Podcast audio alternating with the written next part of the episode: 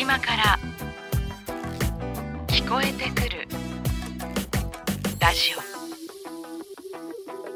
ご機嫌いかがですか？平野啓一郎です。トムセン陽子です。隙間から聞こえてくるラジオ平野啓一郎のそろそろいい時間えー、さて番組は一月ぶりのお目見えということで少し時間が経ってしまったんですが、えー、先月ですね4月14日木曜日の夜、はい、熊本県熊本地方を震源とする地震が発生しました、はい、まあ、あそれ以降ですね4月16日にもね、えー、同じ地域を震源とする地震が発生してともに最大震度7が観測されました。はいまあ、今回の地震で被災された方々には改めて心からお見舞い申し上げます。はい。あの平野さんのご実家は福岡県北九州市ということなんですけども、はいえ。ー、まあ、熊本大分に比べて被害は少なかったのかなと、えー、察するんですけども、はい、当初どんな情報が入ってきましたか？あやっぱり一応実家には電話しましてあのおっしゃる通りそんなに被害があの特にうちの親族であったってわけではないんですけど、えーまあ、熊本大分ってあの辺はその小学校の修学旅行とかで必ず行くような場所で、はい、まあいろいろ僕も思い出がありますし、うん、湯布院は親戚が別荘を持ったんでよく行ってましたからあのすぐちょっと何人か気になった人にはあの連絡をして一応ちょっと安否を確認して、まあ、不幸中の幸いで特にこうひどい怪我をしたとかいう人はいなかったんですけど。えーだなかなかねあのニュースで見てもその住む場所がなくなって、うん、まあ、テントだとか車中であの今ねあの生活されてる方とかいらしてまあちょっと胸が痛みますね。あの早く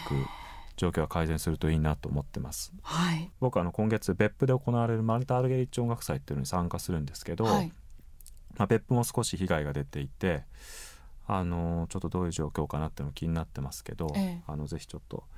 えー、地元の方に会っていろいろお話を伺って何か少しでもこう激励になるようなことができればとは思ってます。イベントは変わらず開催、はいの予定です。ということですね。はい、まあこの地震階級の震度7というものが、えー、地震観測法改正によって新たに設けられたのが1949年1月のことなんですね。うん、で実際震度7が適用されたのが阪神・淡路大震災、はい、95年です。でそれ以降新潟県中越地震2004年、はい、えー、そして2011年の東日本大震災そして今回の熊本地震と、はい、この20年ちょっとで4回も発生しているっていう。うこれはねもう決して人事ではなく明日は我が身なんていう言葉もありますけどもね、はい。うん、何かこう備えていることって普段からありますか、はい、まあ一応食料と水を多少備蓄していて簡易トイレとかもありますけどね、うん、あのまあそれぐらいですかね。ご家族でこうもし万が一外にそれぞれがいる時に、あの震災にあった場合、うん、待ち合わせ場所っていうのを決めたりっていうのはいかがですか？いやまあとりあえず自宅にとは思ってますけど、まあ、マンションで結構耐震構造はしっかりしてるはずなんで 家に戻ってくるっていうことかなと思いますけど、うん、やっぱり子供がいますからね、えー、あの保育園にいたりとか迎えに行ったりとかそれがちょっと独身時代とか子供がいなかった時とは違った懸念はちょっとありますね。うん。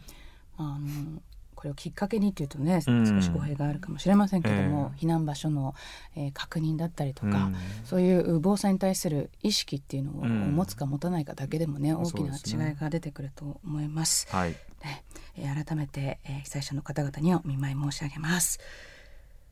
それでは寄り添える番組を目指して今日はこんな曲からスタートです。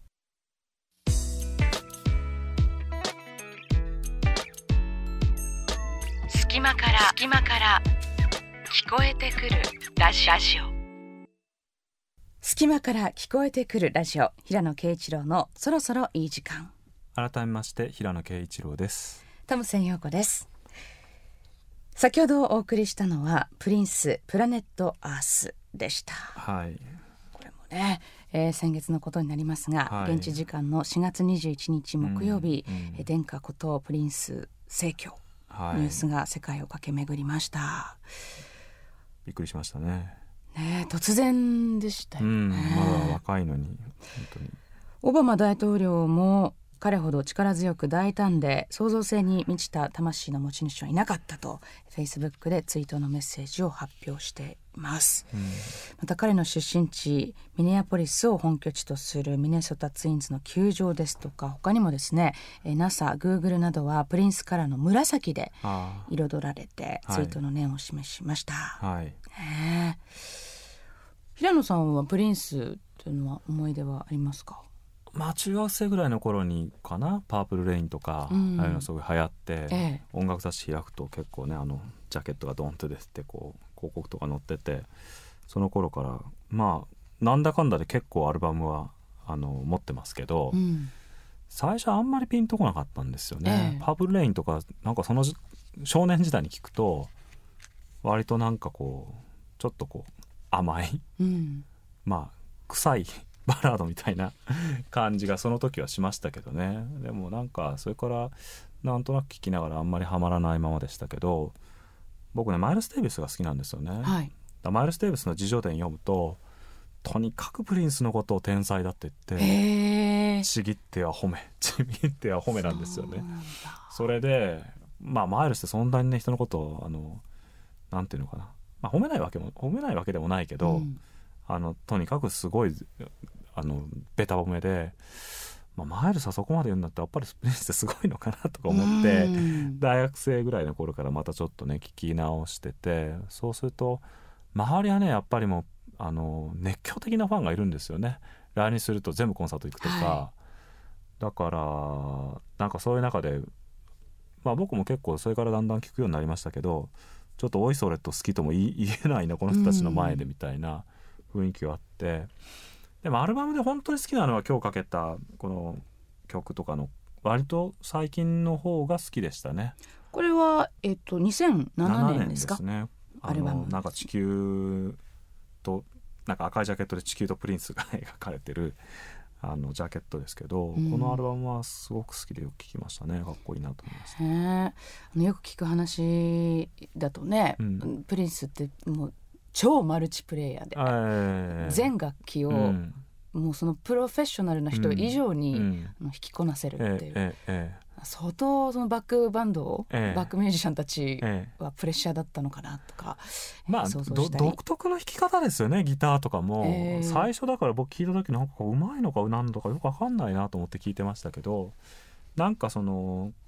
身体と、まあ、肉体と楽器となんか彼の中の感性的なものが一体になってるって感じはすごくしますね彼の演奏を聴いてると。なんかあので、まあ、耳がやっぱすごくねいいですし、うん、僕が言うことでもないけれど。プリンスってなんかマイケル・ジャクソンとね、うん、よく比較されてましたけど僕はなんかそれでちょっと損してる感じはしますね。別にマイケル・ジャクソンと比べなくていいんじゃないかなっていうか、うんあのその出てきた頃もやっぱり陰と陽みたいなあとは全ベビーフェイスのマイケル・ジャクソンとちょっとこう悪い感じのこうプリンスみたいな、あの語られ方よくされてましたけどね。なんかあえてそう言わ言う必要もなかったんじゃないかなっていう感じがやっぱり今もしますね。トムセンさんどうですかプリンスは？私はあの自ら、うんプリンスを聴こうと思うことは正直なかったんですけれども、うん、やはりこういう仕事をしていると、うん、ラジオのね、うん、ディレクターだったりプロデューサーがこぞってそれこそ、あのプリンスは絶対聴いとけっていうのを 10年ほど前私が、まあ、この業界に入りたての頃に言われまして、なので一応アルバムは一通り持ってますね、私も。うん。ですね。もう本当に、えー、早すぎるしということで。えー、昔のスターたちがね、ね、やっぱ戦後ロックの時代にスターだった人たちがみんなやっぱりだんだん年取っていきますからね。増えますよねこれから。そうですね、うん、今年は特に、えー、多いんですけどもね、うん、改めて、えー、Rest in Peace ですね。ご冥福をお祈りします、えーはい、さて、えー、この前の日曜日なんですけどもね、はい、5月8日は母の日でした、はい。はい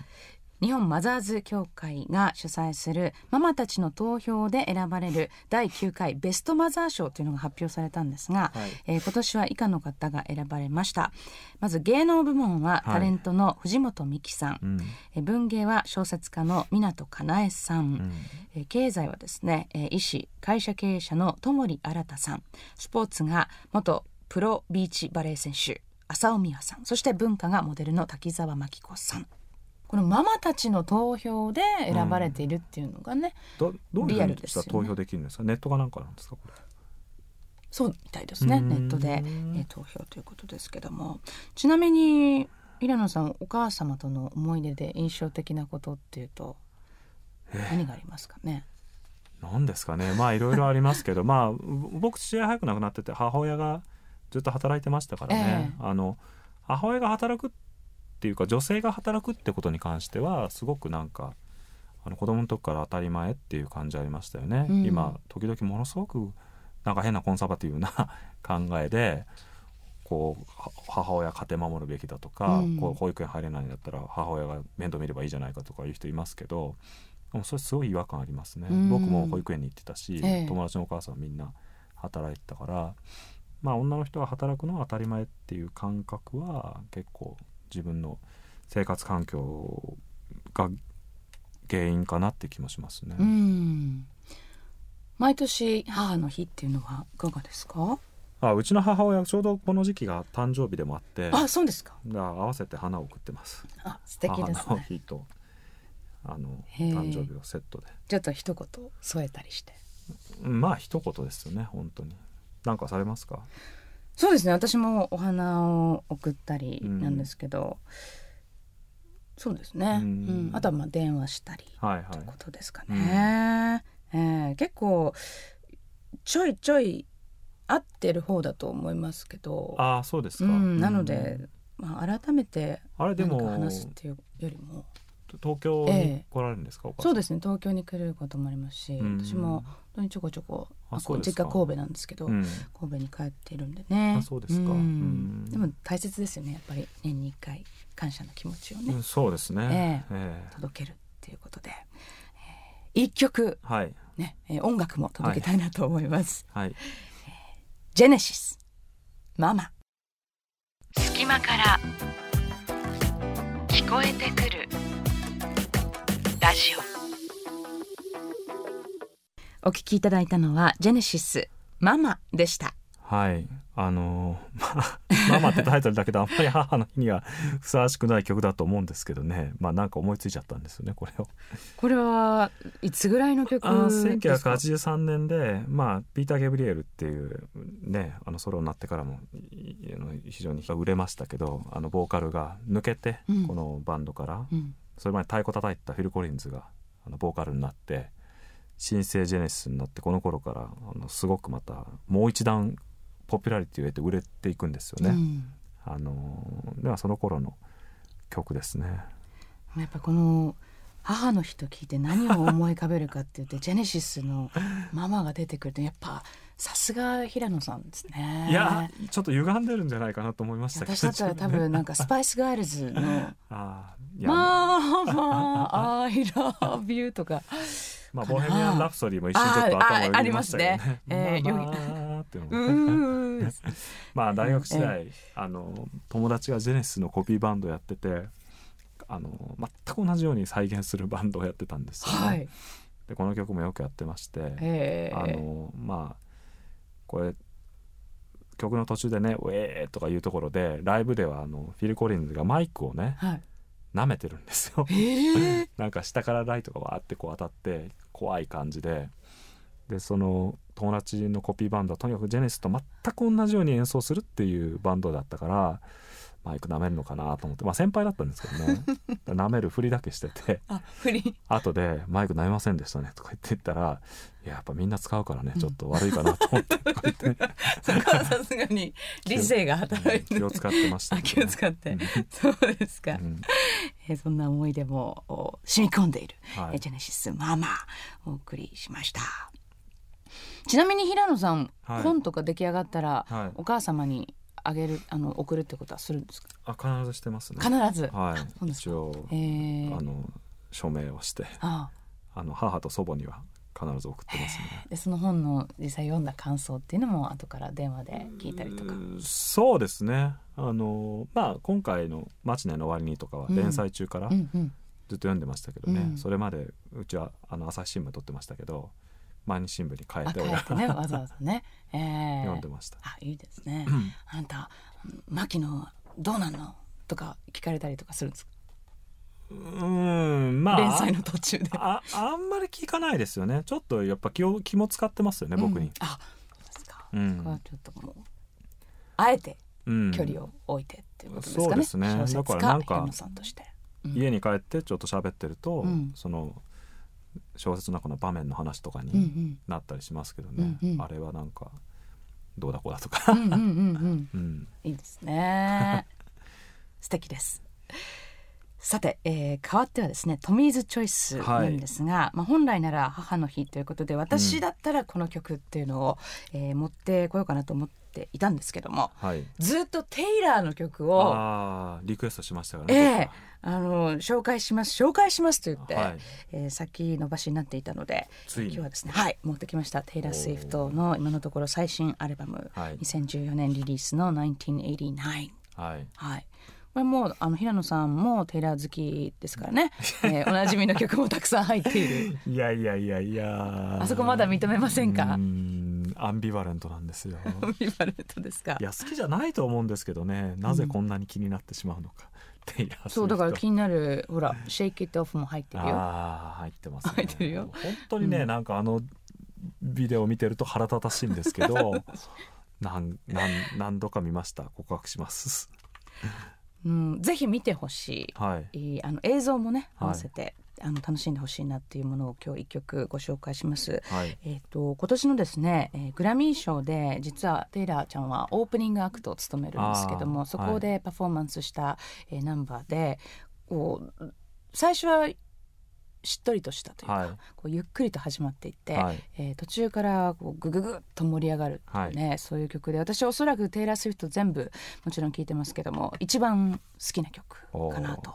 えー、思います。はい。ちょっとラップっぽいんですけどね、はい、えー、サビの部分も特に注意しながら。ぜひ聴いてみてください。おすすめのテイラー。トミーズチョイスです。テイラー・スウィフト Out of the Woods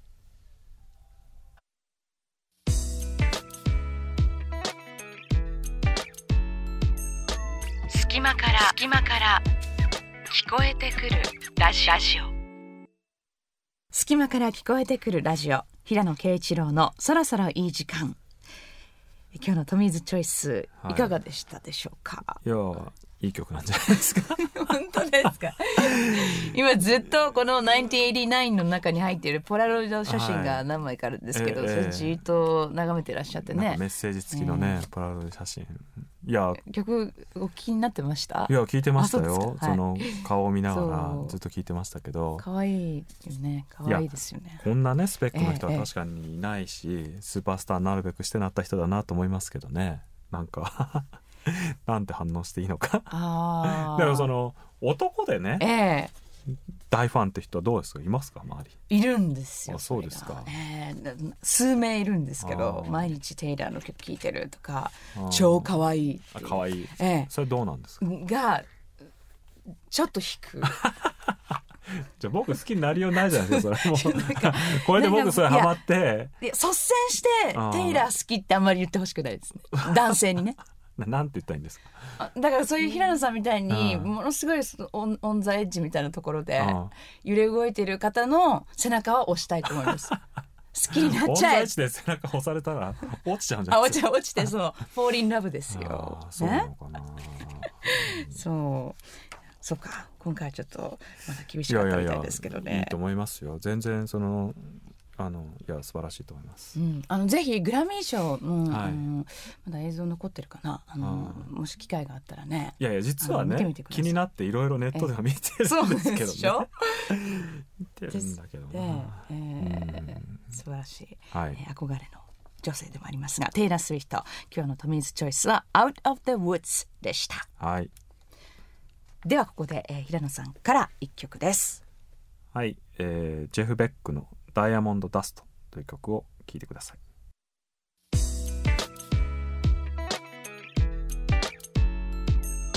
隙間から隙間から聞こえてくるラジオ。お届けした曲はジェフベックダイヤモンドダストでした。はい、これは75年発表の、まあ、傑作アルバムというかエレキギターを弾いてる人は誰もが持ってるんじゃないかというアルバムですけどね、はい、あのプロデュースが実はあのビートルズで有名なジョージ・マーティンという人で、まあ、彼もちょっと亡くなって、はい、そういえばあの3月に亡くなったんですけどね、えー、今年の。そういえばあのアルバムジョージ・マーティンだったなとかいうのをちょっと思い出して、うん、あのチョイスしました。全然ダイヤモンドダストだから今の季節にはそぐわないんですけどまあ本当にギターうまいんですよねジェフ・ベックは。あのこの最近は指で弾いてますけどこの頃はピックで弾いていて、まあ、指弾きもすごく繊細なニュアンスであの素晴らしいんですけどピック弾きも本当にうまかったから、うん、時々ね またピックで弾いてほしいなとか思いますけど。だいぶ音が変わりますよね。違いますね。あと、うん、ピッキングハーモニクスとかがやっぱ指だとちょっと出にくいから出ないから、早い曲はねあの今でもライブで12曲はピックで弾いたりしてますけど「えー、スキャッター・ブレイン」っていう曲とか。でも、まあ、この曲とか聴くとねあの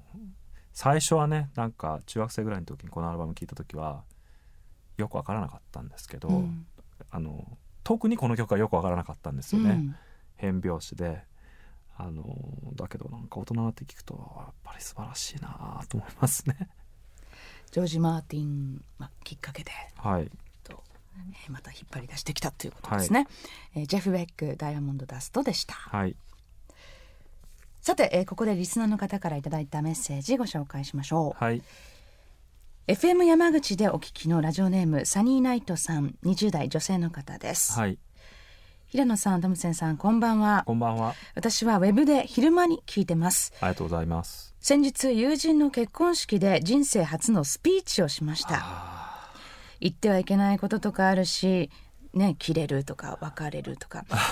大変緊張しましたが、はい、なんとか乗り切りました、はい、お二人は人前で話をする時緊張しませんか、うん、していたらお仕事になりませんよね、うん、どうすれば人前で上手に話せるようになりますでしょうか？という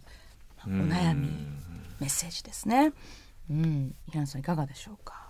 まあ僕は大体おしゃべりな人間だから人前で話すことはほとんど苦にならないというか、緊張しないんです全然しないですね、ただ結婚式のねスピーチは僕ものすごい数をしたことあるこなしてきたと思うんですよ、えー、やっぱりなんか頼まれること多くってでそれはなんかあのまあ最初は上手じゃなかったですけどだんだんあのコツを覚えてきて、しまいにはなんかちょっと流暢すぎていやらしいとか言われてましたけど。えそのコツを知りたいです。あのね一つは明確なコツがあって、はい、まあ、大体僕新郎側の友人として当然呼ばれるんですよね、えー、新婦のっていうんじゃなくて、はい、そうすると新婦の親族があの喜ぶようなことを言いますね。例えば？つまり新婦の親族が喜ぶっていうか新婦の親族が安心できるようなことを言いますね。つまり新郎がねまあ、例えば新婦のご両親とかがあのどんな人とね、うん、あの結婚していくのかなってことはすごく不安じゃないですか。だからまあ新郎の仲間とかはねもうみんな知ってるし、ええ、新郎のご両親も自分がどういう自分の息子がどういうかっていうのはよく分かってますけどやっぱ新婦のご家族が何て言うかなこう逆に言うと不安になることを言っちゃいけないなとか、こいつはこんなやつでしてみたいな変なね、えー、1次会なのに2次会みたいなノリで言っちゃったりする人いるじゃないですか それはやっぱダメですよね。だからああのお友達がそういうふうに言うんだったらあのきっといい人なんだろうなとあの新婦側の友達とか家族が思うような内容をなるだけ言うようにしますね。お年寄りのね荷物を持ってあげるようなすごく心優しい。そうです、まあ、あんまりねそこまで絵に描いたような話だとあれだけどまあちょっとなんかあのまあいいやつなんですよっていう話をしつつだんだんちょっと上手くなってくると、うん、あの笑いも取れるようになってきて、えー、難しいんですよ。結婚式の披露宴は年齢層がすっごく幅広いから。はい。でやっぱり一応ねあんまりその二次会乗りみたいな下品な話はねやっぱりすべきじゃないと思うし披露宴では、うん、品よくかつその幅広い年齢層に対応した笑いをあのしかも、えー、進路を持ち上げつつ、うん、新婦側のご家族を安心させるような 笑いをあの引き起こすとうまくいったなと。って言ってると、席に戻ってから、うん、いやなんかうますぎてちょっといやらしかった。でもなんか僕の友達もちょっと結婚が結構一段落して、うん、このところあんまないですねあの結婚式のスピーチっていうのは。うん、なんか他では緊張しないんだけど結婚式に関して言うと、アーティストの方もねよくおっしゃいますけども結婚式でプレイするのだけはどうもなれなくて、距離も近いですし緊張するんだよねっていうスピーチもしっかりだと思うんですけど、そのどうすれば人前で緊張せずに話すことができるかっていう質問に対してはいかがですか？なんかこう緊張を解きほぐす難しい方法っていうかあね。とかなんかね言いますよね人をじゃがいもと思えとか。うん。いやでもどうかな。僕はだから喋ることに関して本当に緊張したことないですけどバンドやった時とか、うん、やっぱ本番前ちょっと緊張しますし、うんうんうん、それはどうするんですかね、うん、深呼吸ですか、なんかあります？ええ私は緊張しいなんですよ。あ、そうですか。えー、一回だって緊張しなかったことの方がないぐらいですよ。人前で話すこのラジオでも緊張してるんですしてますよ。あ、そうですか？すごい緊張してます。えー、緊張状態ずっと保ってでそれをどう どうするんですか？そのなんか方法があるんです。ほぐす。すごいかっこつけて言うと。ああ緊張を味方にしてます。ああ、まあでもそうかもしれない。ですね。そのドキドキをいかに楽しむかっていう、うん、考え方を変えるようにしましたね。最近は。まああのやっぱり間違うっていうことが緊張の一つの大きな理由じゃないかと思うんですよね。うん、確かに。あのそれはあの音楽家でもクラシックの音楽家とかはやっぱり楽譜通りに弾かないといけないから。あのまあ「マチネの終わりに」っていう小説でも書きましたけど本番前の緊張感はねやっぱ尋常じゃないですねそれはもうこの人たちはこの緊張に耐えながらいつも演奏してるんだなと思うと、えー、本当にこう頭が下がるっていうか、えー、でもジャズとかねロックとかだと、うん、まあもちろん間違うってありますけど、うん、アドリブとかだとね、うん、あのそれを間違いを間違いじゃないことにすることも、まあ、できるし、ね、演奏の中では。えーちょっとまたね違うと思いますよね。だからスピーチとかでこういうこと言っちゃいけないとか、準備した通りにやらなきゃって思いが強いと結構け、うん、あの緊張すると思いますけどまあ間違ったら間違った時なりにどうかこうかすればと思っておけば大丈夫じゃないですか。それは本当にそう思います。うん、なのであのサニーナイトさん、まあ、結婚式のねスピーチに限って、うん、まあ、言うと、うん、もう準備をしないっていうのはいかがですか？緩やかに準備をするみたいなね。漠然と。終わり方だけ決めとくとか、えー、あとかね、うん、うんうんうん。なんとなくこういうこと言おうかな程度で、多分いいと思うんですよ、ね、じゃないと。もうそれからもう思い切って、えー、あの原稿書いていくとか。あ読みますっていうスタイルですか？いますね、うん、うん、まあ、そうですね。割り切ってっていう、えー、感じでいかがでしょうかね。サニーナイトさん。メッセージありがとうございます。ぜひはい。参考にしてみてください、はい、番組へのメッセージお待ちしています。番組へのメールは今まで通りパソコンのサイトからお願いします、えー、またはですねぜひスマートフォンから JFN パーク宛てに、えー、送ってください。Android もしくは iPhone のアプリストアで JFN パークと検索。えそこで無料アプリ JFN パークがダウンロードできます。そのパーク内にある番組隙間から聞こえてくるラジオのメールフォームからっていうのもね、えー、OK ですのでぜひお願いします。これ前からあったんですか？JFN パークってこれは新しくアプリがスタートしたんですよね。あよかった。出てるのに知らなかったのかと思った。私も早速ダウンロードしましたけどもね、えー、ぜひそちらからもスムーズに、えー、メールを送ることができますのでぜひぜひお願いします、はい、ではここで一曲。フレディ・ハバードスタンリー・タレンタインジブラルタル。隙間から聞こえてくるラジオハワイに探しに来た男。ハワイで人探しを始めてからもう2ヶ月になる。オアフ島で何の手がかりも得られずハワイ島に場所を移してからちょうど1週間。ヒロのコンドミニアムに滞在している。初めて訪れる街だがどことなく俺の生まれ故郷にも似ているようで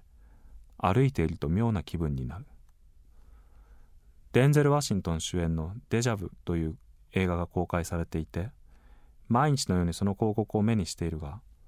これは俺に対するメッセージなんじゃないかという気さえしてくる。ここは俺の故郷に似ているんじゃなくて故郷そのものなんじゃないかと。俺はここで生まれ育ったことを自分で忘れている。実のところ俺は日本人というより日系人できっと3世か4世くらいなんじゃないか。そんなくだらない妄想のせいで今日は全く仕事にならなかった。多分ここに来る前にオアフの金尾への丘で見たあの平等院鳳凰堂のレプリカのせいだろう。あんなものを見せられれば誰だって自分がどこにいるのかわからなくなるものだ。ヒロの街並みはひどく古びている。年代物の車懐かしいタッチの看板。土産物屋にはエルビスの写真がプリントされたアロハだの。ヒョウ柄にモンローの絵のバッグだのと時間が止まったかのような珍品が並んでいる。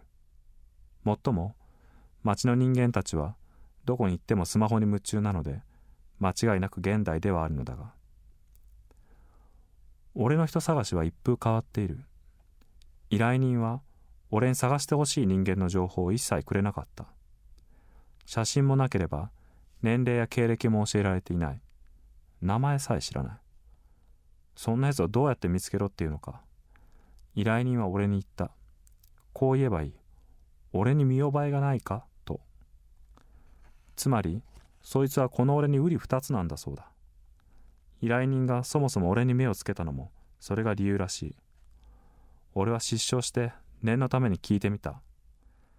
実のところあんたが探してる男っていうのはこの俺なんじゃないのか？俺はにやけていたが依頼人は急に険しい顔つきになっていった。冗談でも二度とそんなことは口にするな。その方が身のためだぞ。俺はその口調に気をされて黙ってしまった。期限は決まっていない。滞在費用は俺の口座に振り込まれている。まあケチな額だが。とにかくしらみつぶしにハワイ中を探してこいという依頼で俺は言われた通りにこんなバカなことを聞いて回っているのだ。ちょっとすいません。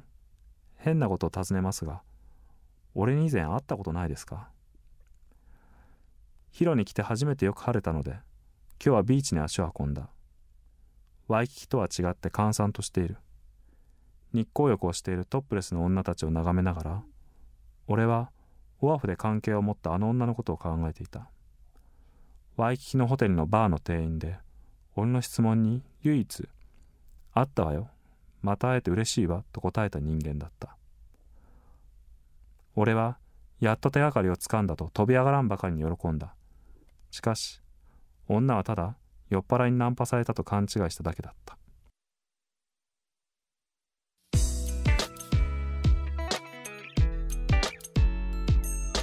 隙間から隙間から聞こえてくるラジオ。お送りした曲はマルタ・アルゲリッチラベル作曲「夜のガスパール」第一曲「水のせい」でした。はい。まあ実は今度あの冒頭で言いました別府アルゲリッチ音楽祭でアルゲリッチがこの曲を30年ぶりぐらいに、えー、人前で演奏するということになってまして今聴いていただいたのは74年にまだ彼女がすごく若い頃に演奏したもんですけども、まあ、非常に素晴らしい演奏で、はい、あのまあ、齢もだんだんね年齢を重ねてきてますけど今どんなふうな演奏するのかっていうのを僕もすごく楽しみにしてまして、まあ、これはもともとベルトランっていう人の「夜のガスパール」っていう詩集の中の、えー、詩にインスピレーションを得て書いた曲なんですねラベルが。でまあその詩の部分を僕はあのアニー・デュトワっていうアルゲリッチの次女と一緒に朗読して、えー、アルゲリッチが演奏するっていうことになってます。30年ぶりっていうのはそうですね。あのすごい、いやすごいんですよ。これはクラシック書いたちょっと事件ちょっとした事件なんですけど、はい、えー、楽しみにしてます。そして今回取り上げた作品は、はい。えー、2014年新潮社から出た「透明な迷宮」より。はい。ことですね、えー、ハワイに探しに来た男。はい。まあもともとこれは森山大道さんの「ハワイ」っていう写真集とちょっとコラボレーションの企画があってえー、まあその作品写真ハワイっていう写真集からインスピレーションを得て書いた作品なんですね。だからまああの何て言うんですかねその写真集ずっとページめくってるとまあいかにも森山大道さんの作品なんですけどなんか被写体を求めてこうずっとハワイを歩いて回ってる写真家と見てる人がなんかこうシンクロしてくるような、孤独なこう方向の感じっていうのがあってそれにちょっと刺激を受けたんですよね。だからここに写ってるちょあの出てくるいろいろなディテールとかは実は森山さんの写真にあのインスパイアされた場面がいろいろあるんですけど。自分に似ている人を探すっていう。そうですねと依頼をされたと依頼をされたということも なんかね、ええ、奇妙ですし、うん、ハワイの街並みに自分の故郷がですね、うん、似ていたとかね、ええいろいろとこう考えさせられますけどもね、うん、えー興味深い作品でございます。はい、はい、で、えー、ハワイといえばなんですけどもちょっと余談ですが、はい、え先日「アナザースカイ」っていうテレビ番組の EXILE ATSUSHI さんの回で私も見てたんですけどね、はい、さんが、ハワイのオアフ島の海沿いのテラスで、ロッキンチェアくつろいでいるワンシーンっていうのがあったんですけどね、そこで何気に手にしていたのが、平野さんの「葬送」という本だった。そのようですね。僕はあのちょっと見てなかったんですけど後で興奮して編集者とか何人かから連絡をもらいました。そうですか。いかがですか？いやいや光栄です、えー、ありがたいことですねもう。え。ー、本読まれる方なんですね。そうですね。なんかでもそのオフで本当にねくつろいでる時って自分の読みたい本を読むと思いますから、そういう時に読んでもらえてたっていうのはねなんかまあ嬉しいですね、うん、あのありがとうございます。ハワイつながりでご紹介でした次回もどうぞ。お楽しみに。隙間から聞こえてくるラジオ。隙間から聞こえてくるラジオ。平野啓一郎のそろそろいい時間。いかがでしたか？平野さん今後の予定と言いますとやはり音楽祭ですかね。そうですね、ええ、まあ本が、まあの「マチネの終わりに」という本が出て、はい、まあ、結構それがだんだんこう読んでくれた人も多くなってすごくちょっと今盛り上がってきて、うん、まあ嬉しいんですけど、ええ。えー、まあそのプロモーションとかですねいろいろちょっと忙しくしていて、まあ、ぜひあのリスナーの方も感想とかあのこちらに送っていただければあの必ず、えー、拝読いたしますので。で、まあ、その一方で先ほどちょっとお話にあったように、えー、大分県別府市で行われる、えー、マルタ・アルゲリッチの音楽祭にですね、えー、月末に参加することになってまして、はい、やっぱり例年行われている音楽祭ですけど今年は地震がありましたのでちょっと特別な意味を持った会になると思うので、はい、まあ、参加者の一人としてちょっとあのなんていうんですかね。あの、まあ、成功するようにあのしっかり準備していきたいと思いますしあの別府の方とともちょっと交流しながら、えーまあ、少しでもあの気持ちがあの明るくなるようなあのイベントになればいいなと願っています。はい。あのイベントの内容もそうですしあとはね現地の様子っていうのもぜひ、ね、あの次回聞かせてください、はい、番組ではあなたからのメールお待ちしています。番組ホームページのメールフォームからどうぞ。えもしくはスマートフォンご利用の方は JFN パーク宛てに送ってください JFN パークは Android もしくは iPhone のアプリストアで無料でダウンロードできます。ダウンロードできましたらその中の番組「隙間から聞こえてくるラジオ」を検索しそのメールフォームからお願いします。平野さんと私選曲の曲目リストも要チェックです。そしてノートでは過去の放送の一部を聞くことができますのでそちらもぜひご覧になってみてください。隙間から聞こえてくるラジオ。来週のこの時間は音楽ユニットハッカーズによる番組チャンネルハッカーズをお送りします。隙間から聞こえてくるラジオ平野啓一郎のそろそろいい時間。お相手は平野啓一郎。そしてトムセン陽子でした。それでは。